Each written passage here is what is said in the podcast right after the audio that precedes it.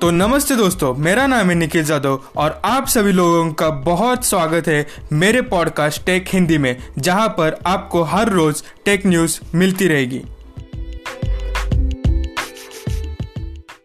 तो पहली news Xiaomi की तरफ़ से। शाओमी ने यह कह दिया है कि वो Redmi Note 8 19 नवंबर को 12 बजे फिर से सेल पर लाने वाले हैं। ये फ़ोन आपको Amazon, mi.com और mi होम स्टोर्स पर मिल जाएगा। Redmi Note 8 के प्राइस के बारे में बात करूँ तो चार जी बी प्लस चौंसठ जी बी स्टोरेज आपको दस हज़ार रुपये में मिलेगा और छः जी बी प्लस एक सौ अट्ठाईस जी बी स्टोरेज आपको तेरह हज़ार रुपये में मिल जाएगा। Redmi Note 8 के कलर्स के बारे में बात करूँ तो इस फ़ोन में दो कलर है स्पेस ब्लैक और नेपच्यून ब्लू अगली न्यूज़ ऑनर की तरफ़ से। ऑनर वी थर्टी छब्बीस नवंबर को चाइना में लॉन्च होने वाला है और ये जल्दी ही इंडिया में भी लॉन्च होगा।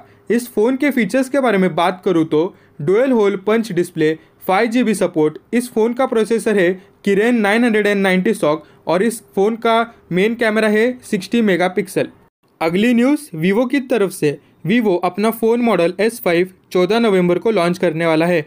इस फ़ोन की थोड़ी सी जानकारी मिल पाई है वो मैं शेयर कर देता हूँ। क्वाड कैमरा सेटअप और होल पंच डिस्प्ले।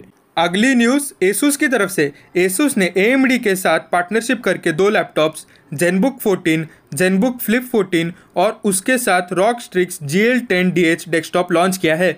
जेनबुक 14 की प्राइस है साठ हज़ार रुपये और जेनबुक फ्लिप 14 की प्राइस है पैंसठ हज़ार रुपये अगली न्यूज़ अमेजोन की तरफ़ से।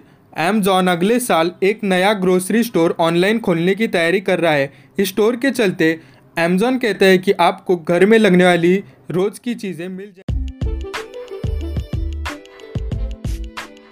तो दोस्तों, यहाँ पे हो जाती है हमारी पॉडकास्ट ख़त्म। बहुत ही ज़्यादा थैंक यू बहुत ही ज़्यादा धन्यवाद कि आपने मेरी पॉडकास्ट पूरी सुनी। Please follow